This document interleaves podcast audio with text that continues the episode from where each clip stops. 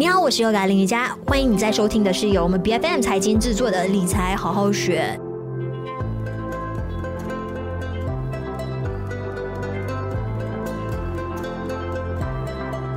今天我们了解什么呢？麻痹马股是不是就要否极泰来了？因为现在相信有很多的朋友哦，都非常纠结这个问题，究竟投行一直在说的马股见底见底，是不是真的来了呢？那我们现在更希望听到的是更不同的一把声音，就是我们今天来到我们节目上做客的，就有极少数靠着自己呃选股的实力撑起一片天的这位博主，他在 Facebook 拥有将近二十万粉。我们欢迎有理财投资博主，也就是 Sharex 的创办人 Harry Tio，。你好，大家好，我是 Harry d e o 很开心今天来到这里跟大家做分享。是，那很久没有见到你了。今天我们要聊的课题非常的广泛，主要就是我们国内遇到的一些。情况包括令吉汇率，现在又受到很大的关注，因为令吉无论是对美元或者是新币都好了，今年以来已经贬值了超过百分之五。其实最大的问题根源是出在了哪里？为什么说诶利率不断的在调升，但是我们看到贬值的情况越来越严重？嗯，其实大家都说我们马来西亚在升利率，其实你仔细看一下，在 COVID 之前，我们是在大概三八线 OPR，高峰是曾经去到三点二五，所以我们现在的这个升息呢，其实也只是刚刚好回到我们疫情前的一个水平。可是你看那个美国的美联储，它是从几乎零八线一路升到五八线以上，所以呢，我们的升息的速度是完全。比不上啊海外的这些国家的，然后我其实，在过去的一些分享，我们经常也讨论到这个课题：为什么我们马来西亚的这个利率不敢去到四八点，甚至是五 percent？相信很多人也有这个问题。但是我身边的一些小伙伴们，就是可能二十多岁、三十岁有买屋子的，他说：“老板，我已经快顶不住了，哎呦，起了几百块啊！”其实我就想，哎。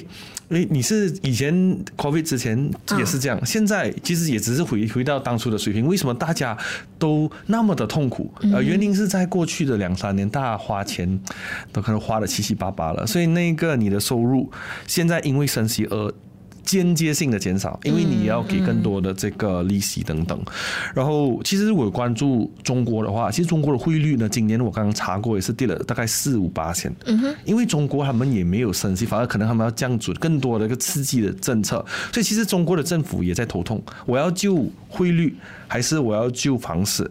因为中国他们的那个 GDP 在过去二十年呢，有蛮大的一个部分是由这个啊产业领域去推高的。嗯哼，所以如果他们去救汇率的话，他们生气，那他们很多的那个，因为中国对于家，OK，property 是 you know 彩礼啊，好像你现在结个婚，你一定要有彩礼，一定要物质，所以中国他们的物质也，尤其是一线所谓的一线城市是很贵的，所以他们有着这个压力，所以中国的政府其实中央所谓的中央也是有点头疼，所以我我我我因为我本身有看抖音。所以我就一直想看这些他们的政策啊，他们的情况，我就反映在马来西亚。其实我们不能说完全很像，但是大家都知道，我们马来西亚的那个 household debt 家庭债务是很高的。我们的 personal loan 啊，我们的 credit card 都是在整个东南亚都是属于偏高的水平。所以我们的做法就不能够像其他国家一样这么偏激。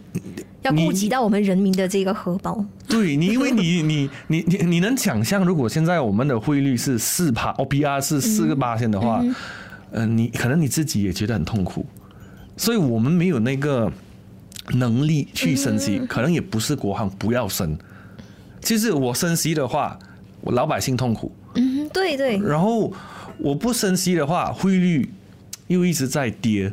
所以其实这个就是我觉得我们的政府左右为难，情况跟中国不是说完全一样，但是有一些，you know，共同之处。而且关键是我们所有人在看着令吉汇率贬值的时候，我们只会想到说，到底为什么这么糟糕啊？为什么政府不要出手？但是他们万万没有想到，如果真要出手的话，其实到最后也是会伤了我们自己。因为其实如果你有关注这个 property 的 market 的话，其实啊、呃、很多 lelong 的物质的出现，其实你会发觉其实。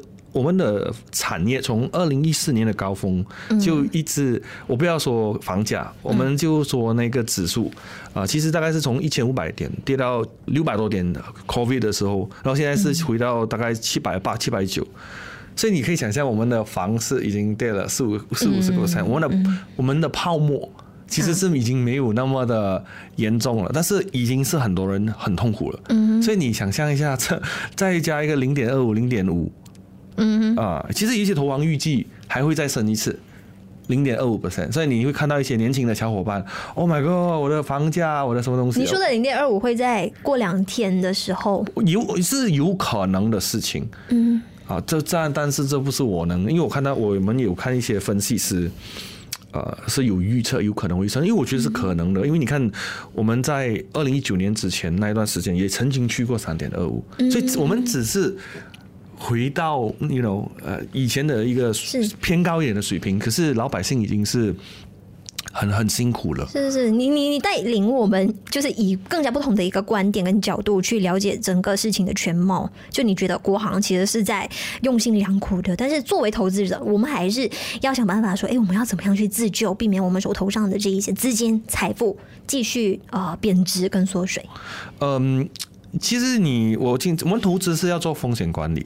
但是你等到风险发生，你等到那个炸弹发生了才做风险管理，相对来说就是迟了。你所以其实。我在二零一九年开始，我就有开始投资一些海外的股市，然后我当对，就是那个时候你我有投资，有不断在直播提到的时候啊，我有我有稍微去港股，然后我在呃去年就有投资一些美股，OK，但是没有大家想象中的嘛，因为每个人都说底下有美股，你就是发达了，但是我的情况是。嗯，我本身还是对马股比较熟悉，所以我、欸。但是你是在疫情之前，然后后来就是有经历一波熊市。对，那个时候也是很痛苦啊，因为那个时候什么都都是跌的。嗯啊，因为我是觉得，啊，其实我们也可以借鉴这个故事，因为你看二零二零年。三月那个跌幅，全世界都懵了。对。可是他回来的时候，你也觉得啊，这个是梦嘛？所以你问我的话，因为我在股市有十多年的经验，嗯、我我我是那一个始终相信马股会回来的人。OK、呃。因为我是认为没有一个国家是真的是。所以就刚才说否极泰来啊，你会觉得现在的马股就像去年的港股跟呃日本的股市吗？我觉得呃，我们的情况跟、嗯。他们有本质上的差别，OK，很多人都天天跟你说，嗯，日本的那个啊指数突破三十三年，他们是有巴菲特，还有就是，可是问题你有注意到吗？啊，他是因为三十失落了三十年。它才有所谓的三十三年的新高，至少我们马股在二零一八年的时候，我们的指数曾经突破过历史新高，所以我觉得你一直拿我们跟那个日本股市比的那个基础不一样，不现实，呃，不现实。然后第二点是因为日本的那些大型的财团社团啊，他们的估值偏低。很低，他们的估值是几乎是 single digit 的。可是我们马股的蓝筹股，你有没有找到啊所谓的那个 single PE 的？没有啊，我们的那个马股的蓝筹股的估值都是啊平均以前到现在都是十五到二十之间，有时高的话二十多都有。所以我觉得估值上就有一个很大的一个啊差异点。然后你说香港的股市摸赌一个宽孔之后的反弹。其实你看啊，也是从高峰近期又回调了不少，所以因为当时候，呃，我很有印象是呃，港股的那个恒生指数是跌到十五千、十四千，想象一下，它是从啊三十三千可以跌到十五千，你会觉得疯掉。嗯，你其实类似我们的那个马股的指数从啊千，我们高峰是一八九七左右，我们连千九都碰不到，所以我们的指数你想象一下，是从千九跌到九百五，你不谈吗？所以我觉得可比性不高。是、呃、我们的，我们如果你说反弹的话，嗯，我更偏向是个别板块。OK，因为我我我也是前几天也是做了一些数据，呃，我我用十年的那个指数啦，就是我们 KLCI 过去十年，就是从二零二三年的七月一号到现在，现在是七月十号，十年，嗯，我们跌了二十个 percent，我们的蓝，我们的 KLCI 指数，然后。呃，如果大家都熟悉我的话，我是喜欢出口，尤其是科技领域。然后我就做了科技领域的指数，科技领域 even 从二零二一年的高峰跌下来，我们还起了三百多个八线。高峰的时候，如果从二零一三年算起到二零二一年巅峰，科技指数起了六百帕。嗯，所以，所以我我我的说法是我们应该是更偏向那个生意是增量。我会用增量这个词，OK？什么意思是增量呢？各位，因为其实我们马股很多的那个传统公司都是属于存量，存量的意思就是关于我们的这个生意的需求的增长会不会快？所以其实你看银行，它也被我列入为增量，但是它的增量超慢的。就是你的人口增加一些，然后你就开多一点户口，所以它也会跟我们的经济相关，经济好一些，商业活动好一些，我们的盈利就会增长一些。所以你会看到过去十年银行股没有什么动静，我们马股。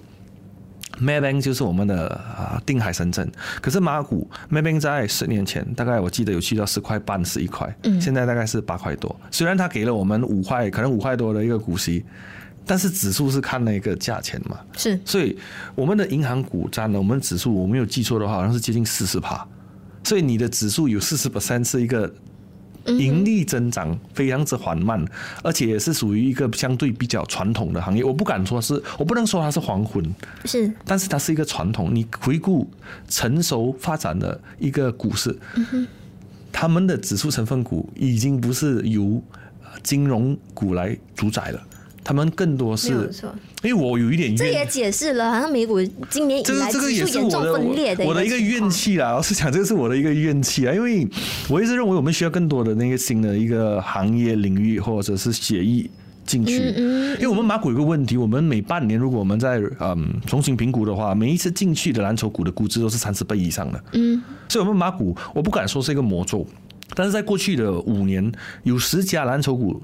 进到那个蓝筹股之后呢，他们有一半需要两三年来恢复元气。什么意思呢？因为它它的它一定是处于一个成长爆发期，成长爆发期，它的盈利好，股价涨，它市值 fulfill，它的市值达到了那个啊规模，然后它进到蓝筹股。可是你已经把你之前几年已经把你的潜力啊、成长全部一次性出来了，所以你在你会进入一段那个所谓的横白。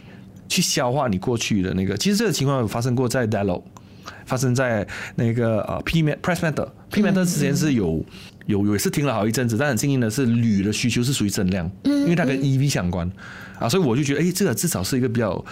特别的一个行业，所以我我本身是真心希望有更多制造业、出口业，甚至是一些啊软件科技业的公司出现在我们的蓝筹指数。制造业的话，你更希望看到的是专注在哪一些细分的市场里头的公司出来？呃，我我们其实。早期的马古科技讲来讲去都是封装测试 OSAT，嗯，但是很幸运的是，我们的这个先贤在过去五十年在槟城耕耘了很久。所以，我们其实我们马来西亚的那个北马已经有一个相对更加完整的产业链。所以我们早期是封装测试，过后我们出现了像 Vtrox Panda 这一种 ATE，就是 Automated Testing Equipment，嗯，然后过后我们现在出现了一个比较新的词语叫 ESI。Engineering Support Industry 就是工程资源，因为早期的时候工程资源我们都叫做精密零件，就是做几个铁片啊，或者是做一些机器的一个 part，但是其实并不是。然后我就很，因为我们的团队见过了不下二十家上市公司的管理层，就是主要是科技公司，所以我们对于这个行业的那个细分就更加之了解。其实就是因为有了封装测试，我们就需要更多的自动化测试仪器。有了自动自动化测试仪器之后，我们就会需要更多的零件，所以它就这样慢慢形成了一个供应链。所以最近大家都知道，我们有一个 OpStar 嘛，最上游的这个 ID 啊，这个设计的就芯片设计的就出现了。我们已经形成了一个快啊，值得我不敢用骄傲，但是是值得开啊兴奋的一个啊 ecosystem。嗯，所以所以这个我也是，但目前只在科技看到这一个，然后没有办法更好的遍布在马股里的。其实 EMS 就是我们所谓的电子组装，因因为以前早期的电子组装都是 more to 消费家电，嗯，嗯，但是你可以看到近两年有很多工业类的这个呃电子组装 EMS 公司上市，像是呃 a d e c 啊、或者是 CEB 等等，他们都是有涵盖在呃。更多的工业。啊，因为工业就包括了像是我们的这个通讯设备啊、server 相关的，所以我我是觉得以前的所谓的制造业细分，但是我希望如果大家要看一个更大的图片，嗯，你要把所有的那个上中下游连成一个产业链，你就是要从中去找寻更多的机会。这个是我这几年的一个一个一个总结了。是，所以这也意味着你在可预见的未来没有办法看到马股可以出现可持续性的这个资金的流入，因为大家有做了一个统计，就发现说，在今年上半年以来的外资总共出逃净卖了四十二亿令吉，规模非常的庞大。对，反而吸纳的就是我们本地的机构跟散户，而且其实都是小笔小笔这样子的在进场。嗯，其实你看到的就是我们的呃呃，我们说资本市场是有流入啊、呃、流出，但是其实还是有一些海外的 MMC，嗯，他们进来投资我们马来西亚，尤其是北马古林那一区、槟城那一区，嗯，像是 Dexus Instrument，他们投入了接近上百，未来会啊上百亿。其实呃，生意跟资本。他不，嗯，怎么讲呢？就是还是会有人进来投资我们，因为我们是获益于中美贸易战。可是我们的股市，大家都，大家最主要的问题都认为现在是出在那个因素上啊。我个人的看法是，长期政治只是过渡。嗯哼。因为我始终坚信，无论谁做首相，他一定要经济好。如果你今天上来做到这个位置，你只是做那一两年，你把经济搞烂的话，你也不能连任啊。嗯。所以我我我我觉得无论。啊，而且人选是我们人民选出来的，所以我觉得我们的要的是一个能让大家吃饱饭的。所以我我其实我从刚刚才一开始就说，马股你不能买大盘，嗯，你要买个股，因为我们的那个蓝筹股，因为大家都用指数做一个标杆，但其实我们的指数，像我刚才说，有四十八天的比重是银行股，然后还有这个种植股，还有电讯股，还有电力股。这只有接近六三分之二，是属于极度传统的行业，嗯，所以你没有那个火花。是，那今年以来你个人所保持的投资上的一个策略是什么？OK，因为我我我说过我是偏向科技啊科技类，所以科技其实在去年一整年都就就是跌了蛮多的。然后哎，当你看到美股的，已经吸饱了啦。呃，我没有到吸饱了，但是我都有适当的在做一些部署跟吸纳，嗯，然后。呃，我我发觉一个现象啦，你你要这样大家长期持有是一个很痛苦的事情，因为我们这一代人跟上一代人可能很大的差别。你要大家等先啊？所以可是其实、嗯、其实一二月份的时候，科技指数曾经涨过，嗯，所以那个时候如果你有适当的套利的话，你其实手上会有一些 realized gain，然后你持有一部分，当然你会经历过下波的周期，嗯啊，过后可能哎下半年又是一个机会，因为其实。蛮多数据都显示，嗯，全球半导体销售已经是呃接近底部，甚至说已经是底部成型了。所以，我们马股刚好，我我个人的那个角度，我我我又认为我们马股的科技领域，它的涨幅是跟美股有点背离的。对。所以，与其你叫我现在去追美股的话，我我我就守住在我的那个三分坑这一边了。这是我个人的角度了，因为我刚刚来，因为上来之前我就做一个简单的指数的一个分析了。嗯嗯。因为我们马股有十三大领域的这个指数，OK，就是你刚才所说的。然后，其实，在呃，去年到今年的三月份，都是由传统领域领航，分别就是我们的金融、消费、能源、种植。是。但是你可以看到上半年这四大板块全部除了能源，其实能源今年的指数一度是涨十多趴的。嗯。当然现在只是涨了一点多 percent，其实它是在近期三个三四个月是下滑的。所以这一些其实可能早期是有我们所谓的翻基金在里面。所以现在基金的那一个钱到底在哪里？我相信是大家一直在。啊，好奇的一个一个，我也很希望他去一些我想他去的地方 啊，所以你你接触了这么多这个业内的人士，然后你有没有大概收到风说这个热钱的流向，接下来是朝着什么样的板块去？我我我我没有所谓的这一些太特别的资讯，可是我我是以这个板块来看的话。嗯，因为最近工业事业是我们马来西亚指数涨最多的，因为有 YDL 跟 YDL Power。可是有一个很奇怪的现象，是我们马股那些小的板块哦，它都是由龙头的两三家涨，整个就涨上去。然后其实我们小散户也很少去买那些所谓的那种啊龙头股啊大型股，所以其实呃散户比较难赚到这呃散户会比较难赚到这个这个钱呐。所以你你问我的话。Inari 啦，如果有关注的话，就是我们马股最大的科技股，它的这个股价从底部反弹了接近三十，一度接近三十个 percent。OK，啊，因为我们马来西亚呃的这个标杆或者是科技领域的代表人物就是 Inari，所以其实它可以是间接代表着整个风向，因为它在五月尾的时候它出了一个业绩，它出现了一个字眼罢了，improve。improve 的意思是说，他认为下个季度会比 Q1 好。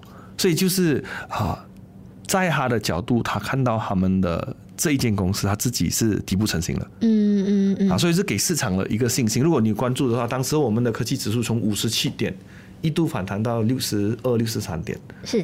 所以而且我我因为我对你问我，经常跟我的分享的人，我是有偏 bias 的，哎，因为我是科技狂，啊，我是一个科技狂，所以我们马股的科技指数曾经三次触碰到五十七、五十六点，所以这个五月二十四是第三次，所以在五十以科技指数而言，五十六、五十七点是一个很强的一个支撑点，嗯嗯。啊，所以我我我在看到那一次之后，我是认为，呃，我们马来西亚的科技领域已经筑底成功了，OK。啊，因为很多人又担心说，哎，美国的这个科技股涨那么多，我们回调，我们会不会也跟着回调？嗯，我觉得回回调是建立在你涨过，而我们老实说也没有什么尝过，然后就一直不断的在往下探。对对对对对，其实判断行情的。